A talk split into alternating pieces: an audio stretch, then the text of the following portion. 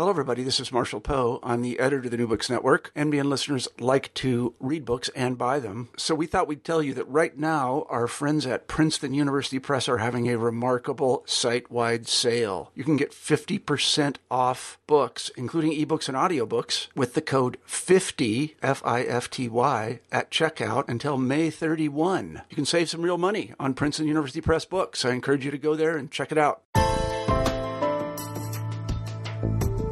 Hi, and welcome to New Books in Genocide Studies, part of the New Books Network of podcasts.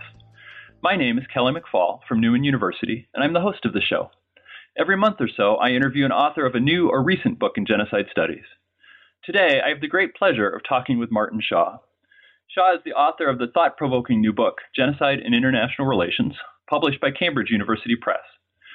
In the book, Shaw subjects the modern thinking about genocide, both scholarly and, and activist, to a piercing examination and, and finds it wanting in some ways. He then sketches out an alternative framework for thinking about genocide and tests its validity by examining the history of genocide in the past 150 years. It's an excellent book, one that will challenge many to rethink their ideas about the, about the field. I'm thrilled to have a chance to talk to Martin with it today. And with that, Martin, welcome and thanks for being with us on New Books in Genocide Studies. Well, thank you, Kelly. It's uh, nice to have this opportunity to talk about my work.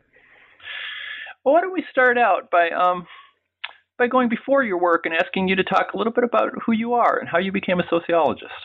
Well, I, I became a sociologist uh, a long time ago. Uh, I, I, was always interested in politics, actually, and through politics, I became interested in society. This was the 1960s when uh, sociology was very fashionable as, as the discipline which would uh, help us to understand what was going on in the world. And so that's why I went in, into, into sociology, I suppose.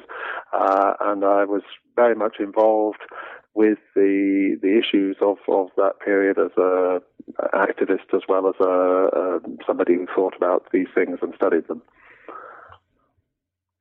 See, you you say you, you talk about yourself as a historical sociologist. For those non-sociologists in the audience, can you say something about what the subfield is about and why you find it so valuable?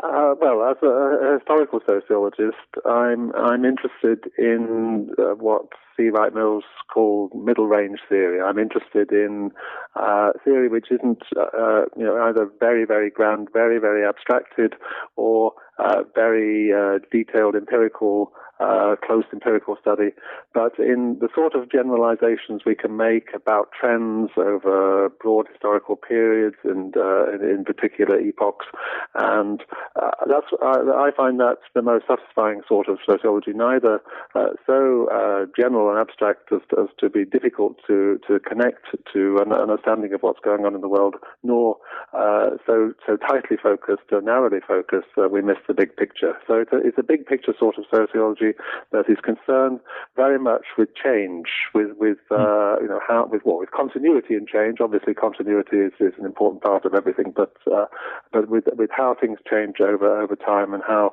uh, different historical periods uh, pose different sorts of problems of analysis as well as problems for people who live in. You, you mentioned that you were an activist. How, how did you get interested in the the uh, in, in mass violence as a subject of of, of research? Um, I suppose I got I got interested in it because. Uh, from, from, from quite an early age. I mean, I grew up in the, the aftermath, well, I was born in the aftermath of the Second World War. I grew up in the period of the Cold War. Uh, when I was a young adult, there was the, the Vietnam War. Uh, you know, all, the, all these uh, realities uh, focused me very much on the problem of war. And, and when I uh, became an academic, uh, although I was interested in some other subjects, first of all, I, I quickly moved in, by the beginning of the 1980s. I was I was working mainly on issues to do with with with war and conflict, and uh, and, I wrote quite a, a few studies of this kind. But, uh, but I, I uh, I got involved with uh, with issues of genocide, and uh, because I realized all along, in, in, in, when I was writing about war, that really genocide was tied up with with, with war, and it was very difficult to write properly about war uh, without uh, writing also about genocide. And I was asked to write a, a textbook on war, and this was in the late 90s, and I eventually produced the book, which is called War and Genocide, which was actually mm-hmm. an attempt to look at war, but in in in, in uh, bringing in genocide and, and, showing how the two are, are, related. And that was my first entry into the the genocide field. I mean, I suppose you know I was becoming more aware of, of, of the, the, history and the, uh, for example, when I was growing up and everybody, the, the, Second World War was so much part of the background hmm. that uh, the Holocaust and uh, other genocides of that period were not really so much a part of the story about the war as they are now. And, and so, you know, it took us took a time to actually hone in home in on this this particular problem. So, so what brings you to write this book? Uh, well, this book is, is really a it's the third book I've written, which is uh, concerned mm-hmm. with genocide, and and the first one, as I just mentioned, was was War and Genocide. The second was called What Is Genocide, and was a, a book about the, the concept and the, the ideas. It was very much, uh, you know, work trying to. Uh, look at the the very contested nature of the genocide concept, uh, concept and the debates around it from the point of view of social theory, and you know to, to, to bring what I hope was a you know sort of rigorous sociological approach to bear on the concept of genocide. But having written that, I felt very satisfied that I'd only uh, only dealt with things at the, the conceptual level.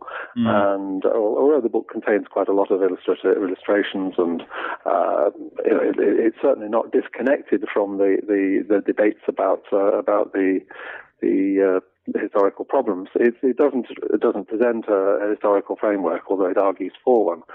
And and so really, I felt I, I, I wanted to write something which would look at the the changing patterns of genocide, would look at uh, the problem of genocide from the historical sociological point of view that I was trying to explain before. And this is really what this this book is trying to do in the first place. Um, secondly, I wanted to to look at the the patterns of genocide from a perspective which takes into account the many uh, cases of genocide which are not uh, on a very large scale, uh, which are not what Mark Levene calls the mega genocides, but mm-hmm. are uh, much more smaller scale, often localized, but nevertheless uh, much more common than the very large scale genocides. And I wanted to, I wanted to look at the pattern of genocide in uh, a, a, very broad way, which which which included these smaller as well as the larger scale episodes, and uh, and, and to, to look at this across different historical periods of, of, of the recent past. Um, well, there wasn't a third reason, but I forgot what the third reason was. so come back. well, you, you start Oh, the third reason. Sorry, the third reason. The third reason, of course, was to to connect uh, to connect these this the the study of these patterns of genocide to uh, a theoretical approach deriving from international relations, uh, and to to look at the ways in which uh, the changing patterns of genocide w- were related to mm-hmm. the changing uh, forms of the international system, the, the, the, the, development of the international system, and particularly to look at the, the, the way we have very different patterns of genocide. For example, in the, uh, the late 19th century, we're still we talk about genocide, it's still very much talking, I think, about colonial genocide, uh, which has been a, you know, the, the main area of genocide in the previous uh, hundred or two hundred years. Uh, you know, then in the in the first part of the 20th century, Euro, uh, genocide becomes a really big problem in Europe, and genocide is much mm. more state-centered uh, than it was before. Much many more uh, uh, radical party states are coming to the fore and, and are, are, are the, the, agents of a new, generally much larger scale uh, type of, of, genocide.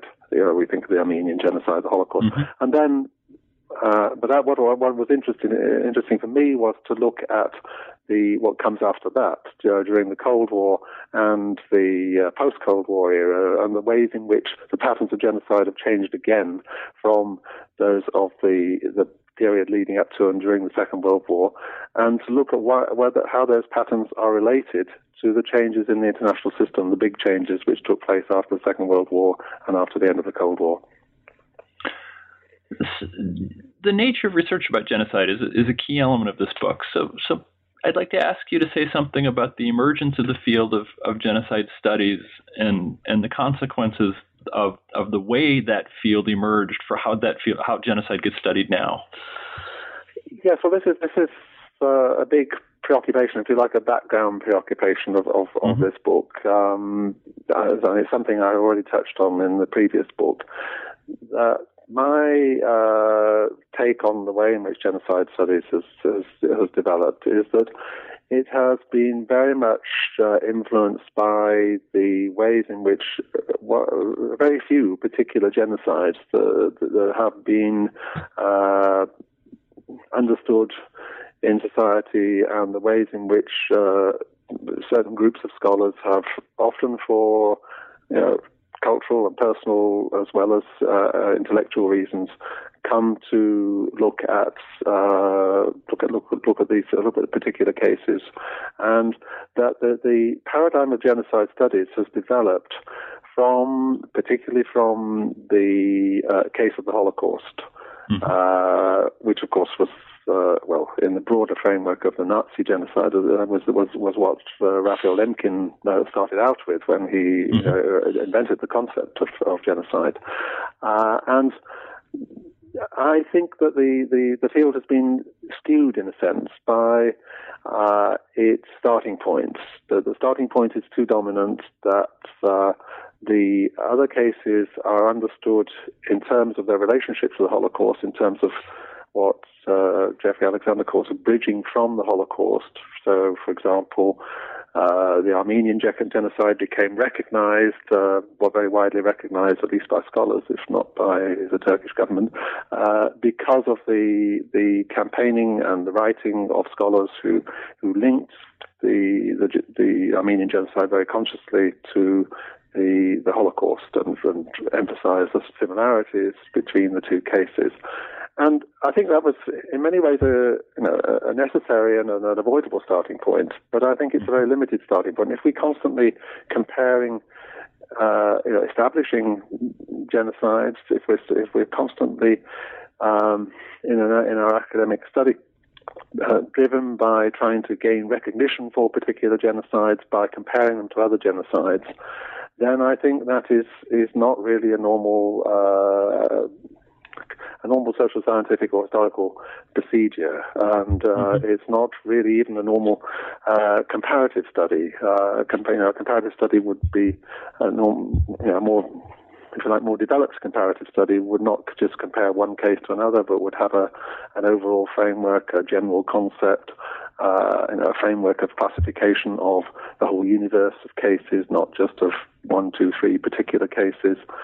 Uh, and, and, I think the, the, the, way in which the, the field has been developed has been skewed by its reliance on, over reliance on a few cases. And also, I think it's been skewed by the fact that, that, that it's so closely linked, the, the, the, field has been so closely linked to arguments about uh, establishing recognition of genocides and by mm. the, the sort of cultural, political, and, the moral agendas, you know, often very understandable agendas, and ones which, with which I might sympathize, but nevertheless agendas which are not really uh, academic agendas you point out, and I, I, I forget, I'm, I'm sorry, I, I don't remember if this is your phrase. I think you're quoting somebody that the idea that genocide has become a sacred evil. Mm. What do you mean by that? Well, actually, it, it, it's the, the phrase is, is, is Jeffrey Alexander's, who I just mentioned. Yes. He, uh, and, and, he actually he actually says that that holo- the Holocaust has become a sacred evil. Mm-hmm. The Holocaust has become an event which is so evil that we can't study it in normal historical uh, know, or academic terms, that we we have to treat it as as as, as something with almost a sort of religious or you know, as the, the of, of mm-hmm. opposite of of of good or of, of uh, the valuable. Uh, you know, this is the paradigm of evil in our times, and and therefore we can't treat it uh, in any way uh, normally. And uh, I mean, he, he makes the, the, the, case that this, this this actually makes it very difficult to understand the Holocaust properly, um, because it was an event that took place in history. It, mm-hmm. you know, it was something uh, which was the product of quite normal, you know, historical uh, process of the process of modernity, bureaucracy, racism, you know, all the other sorts of uh, uh normal social factors that would go into other ter- terrible events were pre- present in the Holocaust, and, and, we we need to be able to understand it in a, in a framework, in the same framework with the under, which we understand other things. So he so he poses this concept of, of sacred evil. What I uh, what I add, I think, is, is, is to say that I think that the genocide uh, uh, in general has come to be seen mm-hmm. as a sort of sacred evil. That we, you know, that as soon as we we we say something is a genocide, uh, then it is treated completely differently in the minds of many people from mm-hmm. um, you know, something which we don't call a genocide. And so actually then you have this, this sort of a very uh, invidious dividing line between those episodes which can be called genocides and those which can't, which are, for example, only or merely ethnic cleansing. mm-hmm. And I, I, think that's a very, very uh, dangerous road to go down. So, so you started this discussion a little bit. Uh, can I ask you to kind of go further with this idea of, of the paradigm of comparative genocide, which is what you suggest most of genocide studies is right now? What, aside from this idea of, of, of, of looking one to one from the Holocaust mm-hmm. to something else, well, what are these basic assumptions that shape this way of studying the field? Well, there, there, there, are quite a lot of assumptions, but um, mm. I, mean, I, mean, I suppose the, the, the, the key assumptions are that, that, what the field should be concerned with are, are, are genocides, uh, which are, uh, by definition, definition uh, large-scale, discrete episodes of uh, violence, which can be um, treated uh, ahistorically and compared to each other across time. So one of the examples that I talk about quite a bit is the way in which comparative genocide studies uh, includes quite a lot of discussion of you know how the Armenian genocide is similar to the Holocaust, or how, how the Rwandan genocide is similar to the Holocaust, mm-hmm. and the Rwandan genocide in particular. I mean, I mean, obviously, clearly there are some similarities with the Holocaust, and it may be illuminating to, to discuss them. But these two these two genocides took place in very different historical periods.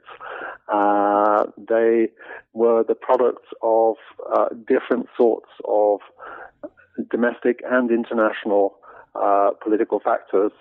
They were mobilized in in, in uh, significantly different ways, and they need to be seen, I think, in different sorts of contexts. So so I think it's much more illuminating to look at the Holocaust in the context of the the period of the uh, the Second World War and more generally the period of conflicts between uh, major world empires and the ways in which the the Holocaust is linked to other genocide in the same period.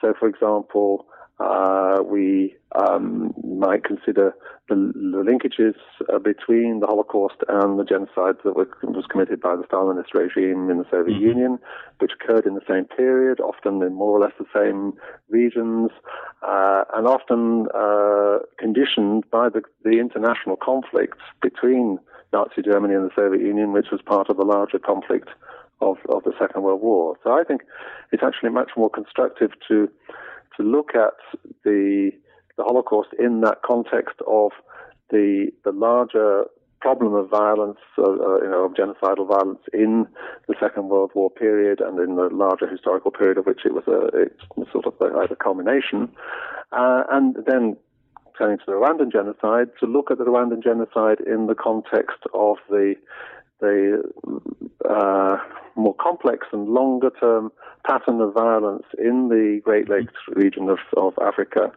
uh, it, which included the the not only the previous episodes of uh, violence in Rwanda itself, the genocidal massacres of the early 1960s, which uh, very much set the tone for what happened in the 90s, but also the uh, the genocide in Burundi in 1972, uh, the genocidal episodes in Uganda, where of course the Tutsi refugees from uh, mm-hmm. Rwanda went, um, the, and to look in look at the Rwanda genocide in the sense of the culmination of a set of of transnational border cross border uh, international and transnational uh, processes, a lot to do with refugee flows, um, which were, you know, which were crucial, uh, as René Lemarchand has argued, in in mm-hmm. Uh, forming the context of the genocide.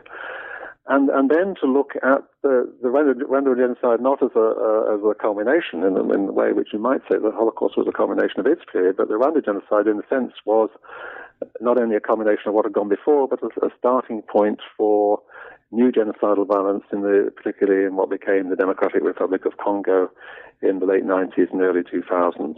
So to look at uh, this whole regional context uh, in an international, transnational way seems to me to be much more illuminating than to compare the Holocaust in Rwanda, which is what uh, so many people have done and what so many students are asked to do in their essays. I will neither confirm nor deny that I've asked them to do that in my class. However, uh, I may not anymore. Uh, and that is, in some sense, your your basic claim in the book, right? That that the nature and characteristics of genocide change over time. Yes. And that these changes are related to changes in the international system. Yes. Um, that rests on a, a, a, certain kind of definition of genocide, or, or, or perhaps use your phrase, genocidal violence, which differs from other understandings of genocide. So, how do you understand what genocide is, and how you're going to use that um, category in your research?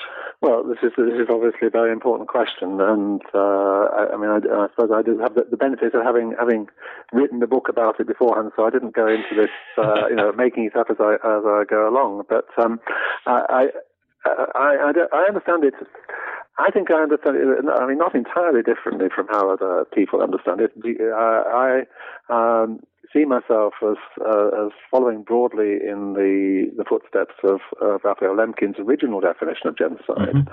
which was a, a, broad definition in the, in the sense that he uh, understood genocide as the, the destructive violence against uh, a particular group or groups of, of, of, of people uh, defined, in his case particularly, emphasized nationality or ethnicity, but um, but but the, the, definition is capable of being extended to include other types of, of group. And uh, he he he emphasized. Uh, you can go see this in his original 1944 book Axis Rule in mm-hmm. Occupied Europe, where he talks about the Nazi genocide as something which involved eight different methods of, of destruction. So killing and uh, direct physical violence were only one out of, of the eight methods of genocide which, which Lemkin identified in the, the Nazi place, the Nazi case. Genocide is really the targeted destruction of a social collectivity or a group in, in the general terminology which people use. And uh, this, this takes place through many different means. So I would emphasize not only uh, killing and physical violence um, directed toward, uh, towards uh, people indiscriminately, uh, irrespective of, of uh, sex and gender. I would emphasize the role of sexual violence, uh, which has been very important in all genocides, but only really recognized in the last 20 years, as we've looked at cases like Yugoslavia and Rwanda. I would emphasize the role of uh, the forced removal of populations, with the uprooting of populations. You know, these are all methods of genocide, uh, all methods through which social collectivities are destroyed. And the question of the level of killing, which which many other people make crucial, there, because there are many people who define genocide simply as mm-hmm. mass killing. Uh, this was uh, always regarded by Lemkin as uh, one element of genocide, and, and I think that's co- correct. And I think the, the level of mass killing is a, an empirical question rather than something which defines genocide and delimits genocide from other phenomena. I so let me ask from from the perspective of somebody who's who's not an expert, doesn't do research. Yeah. The seems to me the the logical follow up question then would be is and and I recognize this goes directly against what you just said, Yeah. but is there some kind of lower boundary in terms of numbers? Can you reasonably talk about 100 deaths being genocide if, for instance, the group of people, or not even deaths, deaths of course, but deportations or, or whatever way that this group is being destroyed, if the group is small enough, does that reasonably count as genocide? Well, I don't. I don't think there is a there is a, a numerical threshold uh, Yeah. for for either deaths or expulsions or rapes or any other sort of violence or coercion which is involved in genocide. Uh, genocide is a, in, in my definition, genocide is first of all a type of action. Uh, it's targeted action uh, aimed at the destruction of a group. Uh, secondly, it's a form of conflict because as soon as one organized actor tries to destroy a social collectivity, then there is going to be resistance from that collectivity and usually from other actors as well. Uh, and, and thirdly, genocide, of course, is, is an outcome. Uh, genocide is, uh, you know, we can measure the number of deaths and, and, and, and other forms of victimization. The uh, uh, um, a form of action can be characterized as genocide even if it's not successful. So we can talk Mhm. about uh, genocide. I mean, for example, the uh, the uh, expulsion of the Kosovo Albanians in uh, 1999 by the Milosevic regime, uh, which involved about 10,000 people being killed, but uh, a million and a half being expelled from their homes. Uh, in the end, we would say that was a, an unsuccessful genocide because the, the most of the people who, who were expelled were, were able to return because NATO intervened and defeated uh, Serbia, and uh, and so we would say that that the, the you know that the, the, the genocidal element of of that of of uh, Milosevic's attempt to uproot the Kosovo Albanian society was in the end uh, very limited in its in, in its outcome. But nevertheless, it was it was it seems to me an attempt to destroy Kosovo Albanian society, which which which would see as a genocide, and, and, and which I would define as a genocide, even if they even if only 100 people are being killed rather than 10,000. Uh, it's uh, I mean clearly. There are many cases. Uh, I mean, we think about colonial genocides. There are many cases where uh, the peoples who were being destroyed by the colonists were, you know, relatively small indigenous peoples, maybe numbering a few thousand or a few hundred. Uh, and, uh, you know, 100 deaths in, in those cases, uh, you know, it would be a very significant number of deaths, which would say that something very, very serious was happening to that society. So I think we, we can't, we, we, we can't uh, set a sort of uh, numerical threshold. It doesn't help us in, in trying to understand what's going on to do that. So with that as the background, because that's going to shape the, the kind of case studies you choose and, and the discussion, historical discussion you engage in, you, you, you talk about three different periods in the international system. Uh, and I'd like to go through each quickly and, and give you a chance to explain Yeah. and, and to comment. And so the first then is the inter-imperial international system. What, what was this and, and when was it and, and how did this system shape genocidal actions or genocidal behavior? Well, this this was the the, the international system that uh, developed over centuries uh, uh, in the second half of the the, the last millennium, and which uh, involved the the growth of uh, great European empires, which colonized the world between them, and uh, which engaged in warfare against each other, but also against indigenous peoples and polities. Uh, in the latter stages of this system, uh, the United States, of course, became another important empire. The uh, Japan, Japanese uh, became a significant uh, world empire, and and so in the 20th century, in the two world wars, we had an international system characterized by uh, major conflicts of these uh, whole bunch of empires. The you know not only the mm-hmm. Americans, the Japanese, uh, but all, all, the big European empires, the British, the Germans, the French, etc. And uh, and of course also the Russian Empire, which which uh, and the Ottoman Empire in the First World War, which uh, and the Russian Empire became the Soviet Union, which which in a sense was another empire, another imperial sort of polity in in uh, the uh, in the middle of the 20th century, and and the rivalries of of these empires uh, generated the these most two most terrible world wars, and these two these two world wars were the context in which the uh, nationalist rivalries between a whole number of different peoples and states uh, became uh, more and more genocidal. And this, uh, and so we, we, whereas in the earlier phases the, of the, this uh, inter-imperial system uh, in the 18th and 19th centuries, we had uh, a lot of relatively small scale, relatively low level genocidal violence by colonists against uh, indigenous peoples in the late 19th and especially in the first half of the 20th century.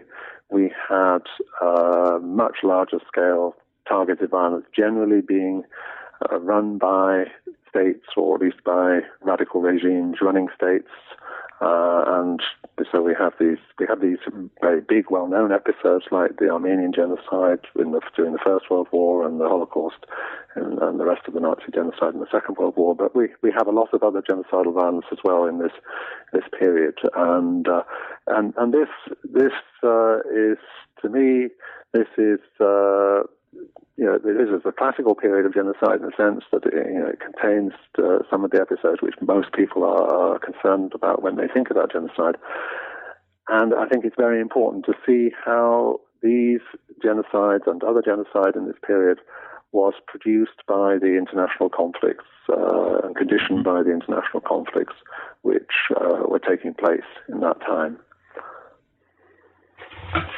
I want to just one other thing about this, and, and that's you, to go back to something you touched on earlier about our focus on things like Armenia or or the Holocaust. One of the things you suggest is that is that the implication of that, or, or one of the conclusions that has been drawn from that, is that genocide is usually state centered and performed or um, uh, whatever acted yeah. out by state controlled institutions or organizations or, or individuals. And what, what I see you suggesting is that that's certainly true in some cases, but that much of the genocidal violence in this period is actually not state centric. Well, in the in the first half of the 20th century, and particularly in the the World Wars, the Second World War above all, uh, I think genocidal violence mostly is state right. more, more state centric than in other periods. See, I think the, if you look at the colonial genocide in, in the earlier centuries, exactly. yeah. that is much less state-centric. There, the, the, you know, very often it's the settlers themselves or the local colonial governments or uh, local militias uh, and the, the big imperial governments far away in Europe uh, are indirectly involved, uh, not not very closely, often with what, what's going on. Sometimes they are, but in, in, in many cases uh, they're only indirectly and uh, at a distance involved in these processes. In the the genocides of the first half of the 20th century in Europe, generally speaking, uh, radical uh, regimes like the uh, Committee of Union Progress regime in the Ottoman Empire uh, during the First World War, the uh, the Stalinist regime in Russia in the 1930s and 40s, and the Nazi regime uh, these are at the center of the, the, genocides which are taking place, and, and other states uh, as well are involved in, in, in, this period. And also, although there is always in, in all these genocides, there is a non-state element. There is mm-hmm. uh, element of popular participation. There are non-state actors who are involved, but nevertheless, it's much more top-down than it had been in the in the past. And I would say also that it's much more top-down than it became often in many cases in mm-hmm. the period after the Second World War. Yeah, and thank you for rescuing me from a poorly worded question. So it was, in fact, colonial violence that I was thinking of. Yeah. So let me rephrase it a little bit and ask the, the, compared to the other two periods, this is a very long period of time. Mm. Uh, and I'm struck by by that fact and Yeah. about how in this two or three or four hundred years, depending on how you want to define it, uh, you can have this kind of colonial violence side by side, or maybe not side by side, but um, integrally related to these more state-centered um, kinds of violence. And is there a change in the essence of the international system that sh- that moves or shapes this move from colonial genocide toward this more state-centered violence? Is that the, the, the wars and, and inter-imperial conflicts you refer to? Well, I, I would say it's not really a change, a, a, a dramatic shift in the nature of the, the international system, but it's a, it's um, a culmination of processes which, in the earlier periods, don't lead to such radical. Uh, historical, uh, radical genocidal uh, developments in, in Europe itself. In, during in the 18th and 19th centuries, the European empires are basically still uh, conquering the world. They are competing with each other in uh, uh, far-flung places. Uh, they are not fighting uh, uh, large-scale wars against each other, except perhaps in the, in the beginning of the 19th century with the uh, Napoleonic Wars, which which is an interesting context to look at, because we, we particularly in, in France we have the the uh, episode of the the Vendée, Mhm. um, when which, which in some way prefigures what happens later. But uh, uh, of course, what what is also happening? Uh, so what is happening is, is really, really uh, one thing is, is is the the way in which the, the competition between the European empires, which is now drawing in also the United States and Japan at the beginning of the 20th century, uh, becomes uh, a competition over uh, space in Europe as well. And uh, the the sort of violence which colonial empires practiced in the colonies, uh, often you know through surrogates, through the through the, the colonists themselves, uh, in the in the in the 19th century, returns to uh, to Europe, and uh, and once it did, once it it, it, starts to happen in Europe, it it it, it becomes often much more uh, intense and, and much more state-centric, uh, because also in, as, as this competition develops, the, the, the states themselves are changing. You know, the, the nature of the, the state at the beginning of the 20th century is, is different from the beginning of the 19th Mhm. century, and you know, states have much more power. They've mobilized all the the resources of, of industry, and they are able to uh, engage in um, violence, to project violence not only in wars against each other, but also against civilian populations uh, in, in genocide. So the next period you talk about is that period. I'm just going to characterize as that period between the end of the Second World War, or roughly, and uh, 1989, which many people kind of conventionally call the Cold War.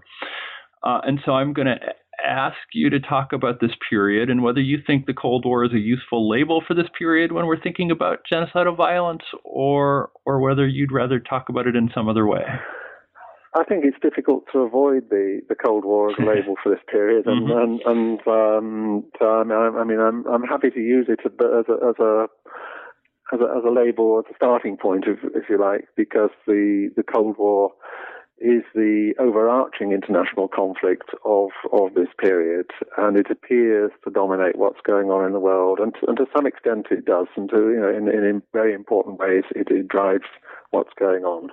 But there's a lot more going on in this period. I, I think this is the most, uh, in many ways, the most interesting period of the of the three that, that I discuss in this book because I think it's the, the one which has been least discussed in, in, in the genocide field. The you know the, the Holocaust and the Armenian genocide, and the, you know the, the, the violence of the first half of the 20th century in Europe has has been very well covered in in some ways. Uh, the recent violence in places like Bosnia, Rwanda, uh, Darfur, and many other places you know, this is something which we are dealing with today. Many social scientists and uh, others are, are looking at these uh, these uh, events. but you know, this this uh, long immediate past of ours, which uh, you know, is the gap between the Holocaust and what's going on today, uh, is is something which we haven't really looked at. Uh, at uh, I mean, there are a lot of people who are starting to look at particular episodes within this, and I've tried to draw on their work. Mm-hmm.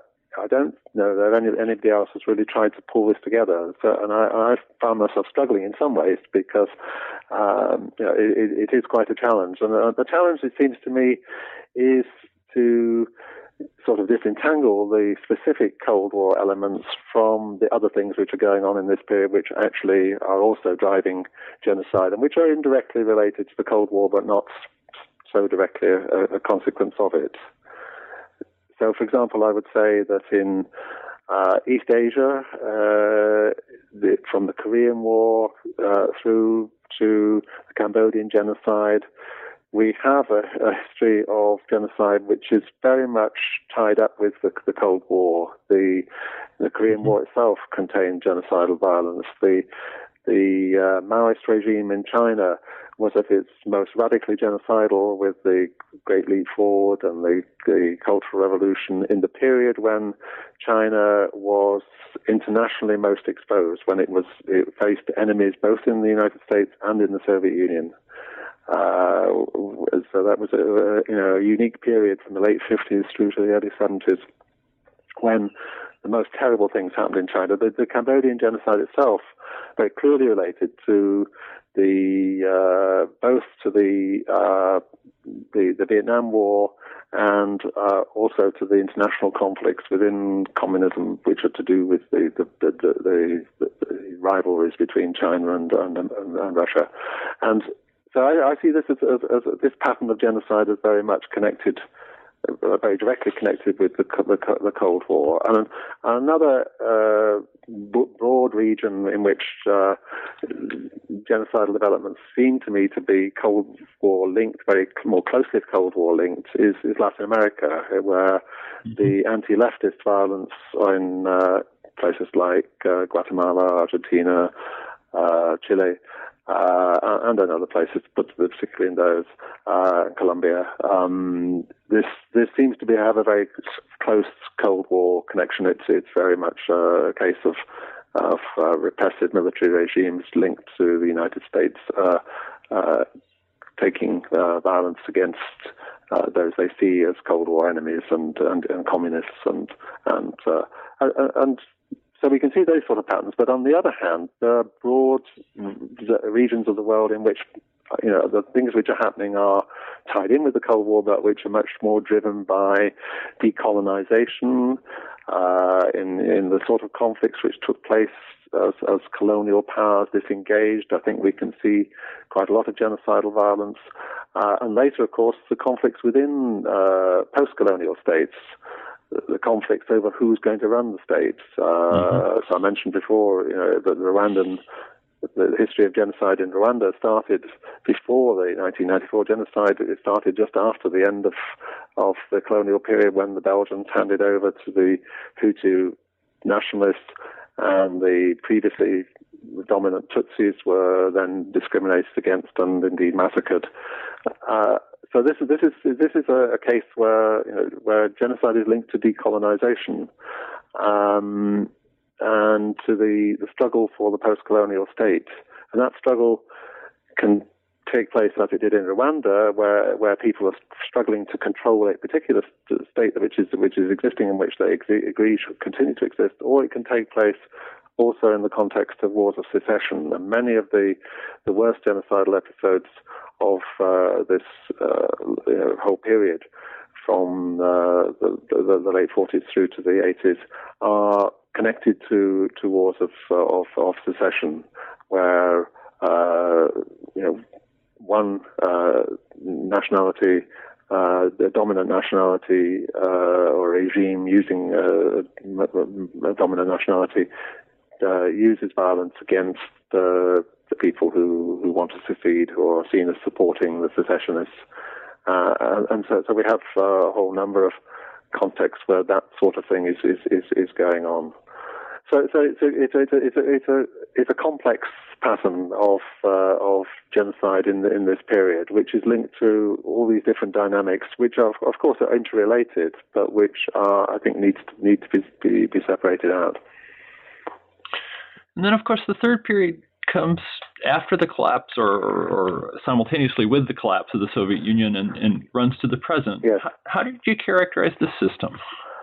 Uh, well, here, the, I mean, the international system is, is, is, is changing because whereas the, the in the, the, the previous period, the international system was polarized between the, the two blocs, and when I make the point is actually that it, in many ways it was a three-way polarization because China, for most of that period, was a sort of third pole, uh, and that was important to the history of genocide.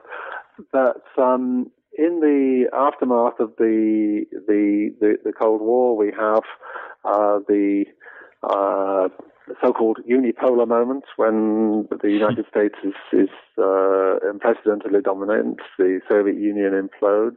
And one of the things I look at is, is the way in which the the end of the Cold War and the implosion of the Soviet Union are linked to uh, you know some of the, the worst genocidal crises of the recent uh, recent past, the very recent past, in, in the, not only in former Soviet region itself, in uh, places like Armenia and Azerbaijan and Georgia, but also in uh, former Yugoslavia. The, the Yugoslav wars are very very very clearly a, result of the breakup of the Soviet Union, uh, uh, you know, the breakup of the communist system and the and the the, you know, the demise of communism. And the uh, and, and I also suggest that the, the, that this uh, change in the international system, which at least in the 90s uh, and the 2000s made it look as though the United States was much more powerful, uh, even more than it had been in the previous past because the Soviet Union disappeared. This also, uh, in the context of the new wars that the USA was in, involved in in the, the 19 uh, in the 2000s and uh, uh, posed genocidal dangers. And I, one of the one of the cases which I uh, talk about, which I think is interesting, is the, the you know what happened in, in, well, in, in, Iraq, and of course it's something which is mm-hmm. very uh, topical today because these problems have come back in a new form uh, in uh, 2014. And uh, but in the in the uh, aftermath of the uh, American invasion, which is very much made possible by the sense that the U.S. has no uh, serious rivals, that the, you know, there's, there's no great power like the Soviet Union to constrain America from using its its undoubted military power. You know, they go in and they they invade this country and of course, I'm not suggesting in any way that the Americans commit genocide, but what they do is they open up a conflict between different uh, new emergent factions within Iraqi society, which itself starts to take genocidal forms because the uh, Sunni based militia attack the Shiites and the then Shiite militia attack Sunnis, and both of them try to drive people who don't belong to their particular brand of Islam out of the territories which they control, and uh, the other sections of the popular other groups in the population, like the Christians and the other minorities, are uh, uh, very very vulnerable, and, and, and, many of them suffer massacre. Mm-hmm. It's a very it's a sort of low level genocidal violence it doesn't uh, fit the, the model of the Holocaust or Rwanda. Even it's it's it's, it's something different, uh, mm-hmm. but it's it's it's uh, I think something which is very typical of our time that, that we we have this sort of thing going on. So that's a remarkably quick kind of walk through your ideas, and I just want to recognize that and point out to the listeners that that the book is a deep, thoughtful, sustained argument and and well worth reading to get the additional information and to get the additional depth that actually reading it would give. I, I want to conclude with a few broader questions, and and one you you you mentioned in the conclusions, and and you kind of started out by by framing this by saying you were at least in part an activist. Um, I'm wondering what genocide studies. Is, so I guess it's kind of a two prong question. One is I wonder to what degree genocide prevention should be about activism, or at least about having concrete action to create change in the current word world. And I guess the second part of that is um, what you can say about genocide prevention based on your work. Uh, yeah, this, this, is a very important, but also for me quite a difficult uh, topic. Uh, um, it's important because, uh, I mean, I don't think anybody who studies genocide does so without being you know, interested in you know, how to stop this this, yeah. this sort of evil occurring. I think you know the, the, moral and necessarily also political dimensions of genocide research are always going to be there. Um, having said that, I, I, I, mean one of the the arguments of my book, uh, which I think I alluded to earlier on, is is, mm-hmm. is, is, that really we need some distance between ac- uh, academic genocide research and the uh, and, and, activism. We need we need at least a, a distinction of roles. That they, these are two different things, and they they they they, they have two different sorts of uh, uh, agendas really. And the academic agenda is always going to be uh, to look for the complexities, to look for the the difficulties of of of uh, of, of the proposed solutions as well as the, the advantages of them, whereas the activist obviously is, is bound to bound to look for the, the one thing or the two things that, that, that will that can be done now, which will really change things about a particular case which is which is going mm-hmm. on. Um, where the, where the two come together in this book is is, is often uh, quite uh, critical. Critical, I suppose. It, it, it's um, I, quite a lot of what I'm saying is really to suggest that some of the agendas of genocide prevention are too simple. That mm-hmm. uh, genocide is a deeply embedded problem in our, our world. Uh, that it's it's it's morphing in, into new forms uh, in the 21st century uh, in many different places, and it, there, there, are no uh, simple answers. And that when you uh, you know, if you like, charge in with a, uh, an international intervention, you can sometimes make things worse as well as make things better. I don't try to to, to, mm. to, to say that you know that one or the other. I just say that we need to be aware of the of the of the of the of the problems there, and we need to to be critical of sometimes of, of, of those who who advocate intervention as well as as, as critical of those mm. the interests which actually prevent uh, interventions when, when they could actually help people who are who are suffering. So so I, I suppose I, you know, based on the book, I don't, I don't have a simple answer. My writing this book, for me, in many ways, um, made me more critical of the simple demand for humanitarian intervention or military action based on the hmm. responsibility to protect than I was when I started it because I, I came up against uh, the cases in which this has been quite difficult and has had uh, negative consequences. And I think the, the, the problem of inter- intervention in the world today is, is very much bound up with the the dominance of great power politics of uh, you know, for example, the interests of the United States and the Soviet Union uh, and the Russian Federation and uh, uh, the other great powers. We've you know we've seen in, in Syria the the way in which Russia has been able to prevent the United Nations doing anything. And I think for me, uh, one of the uh, directions in which I would like to see things going is to, is to actually to to to uh, activists to recognise the the difficulties of putting the onus always on the United States or on other Western powers to to solve these problems. I think we need uh, actually uh, a, a, movement back from from military action and uh, looking at the whole framework of international order.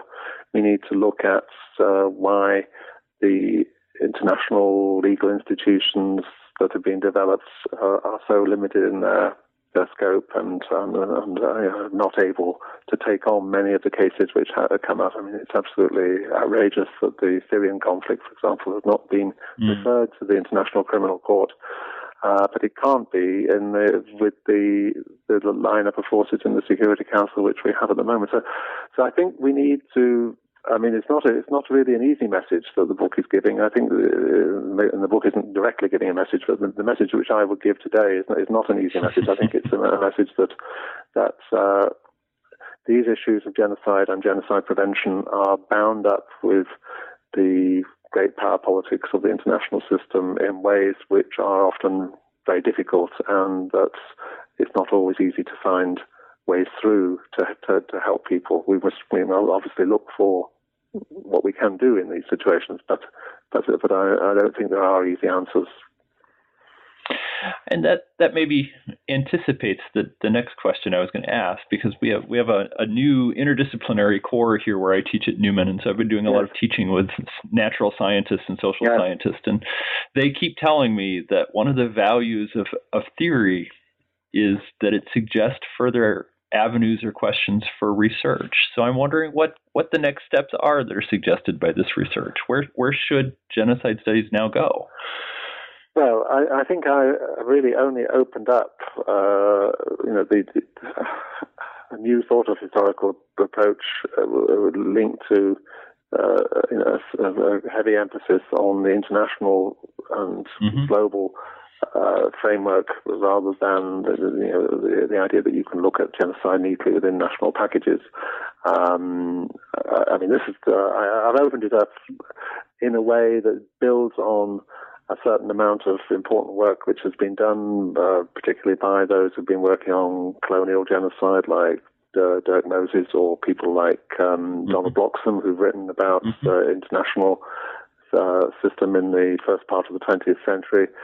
Um, I don't think that there is yet uh, enough work that looks at genocide from this sort of macro international uh, approach. And so, so in, you know, in one book, I can only propose a sort of framework, and I can only sketch uh, a narrative, which is really what I've done to. Um, to, to, to, you know, to enable this sort of discussion to, to, to take place.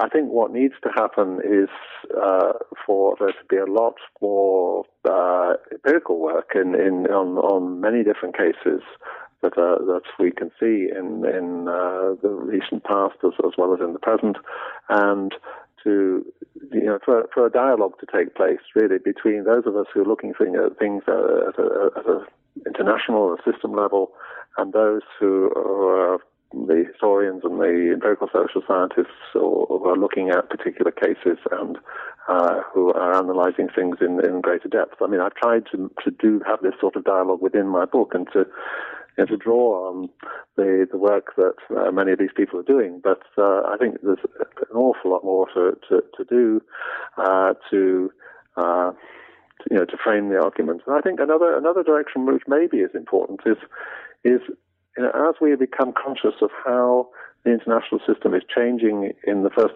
part of the 20th century, how this post Cold War international system is not what we thought it was going to be in the 1990s or even in the 2000s, but it's becoming something uh, something again in the 2010s and will no doubt change further in the, the 2020s, 30s. Uh, we we we need, I think, to, to look very hard at, at uh, what is happening in international relations, what is happening with the sorts of conflicts which are taking place in many parts of the world, and the, the role of genocide in these conflicts, and the ways in which the changing international system is, is, is, is creating new contexts of genocide. Uh, so I think the, the, the, work that needs to be done is, is partly historical, but it's also, I think, uh, future looking. It also needs to be looking at the present and, and, where, and where, where things are going now, because I'm very concerned about the the, the patterns which are recurring and developing in many parts of the world. Well, we've taken a lot of your time, Martin. I appreciate it so, so much. Um, I'd like to end with the last kind of traditional concluding question, which is just to give you a chance to say what you're working on now, whether it's something, again, with um, some of the uh, issues of genocide studies you just highlighted, or whether it's something completely different.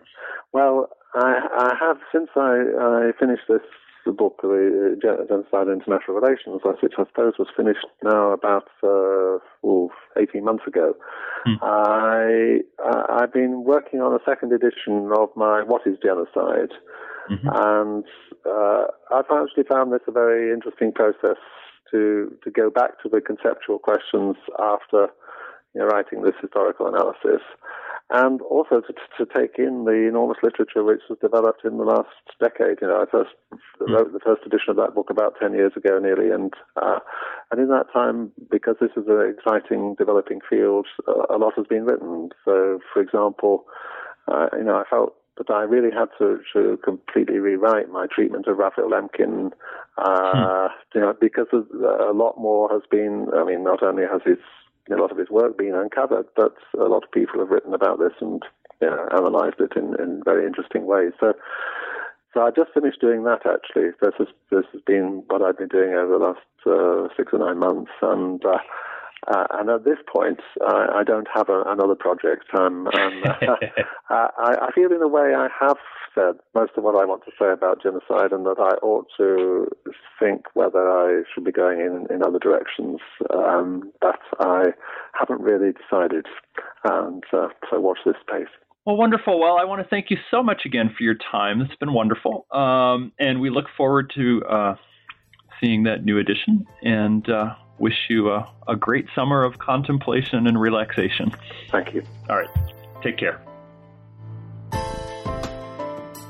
You've been listening to an interview with Martin Shaw about his book Genocide and International Relations Changing Patterns in the Transition of the Late Modern World. If you enjoyed this interview, you can listen to previous podcasts through iTunes or from the webpage for New Books in Genocide Studies, part of the New Books Network of podcasts. I hope you'll come back next time for a special episode of the podcast. This year marks the 20th anniversary of the Rwandan genocide. To recognize this, the next show will feature a panel discussion around the question What do we now know about the Rwandan genocide 20 years after? Scott Straus, Lars Waldorf, and Lee Ann Fujii will all join me to help answer this question. A bit of editing has delayed the posting of this podcast, but it should be up next week, and I hope you'll join us then. In the meantime, thanks for the download and have a great month. Bye.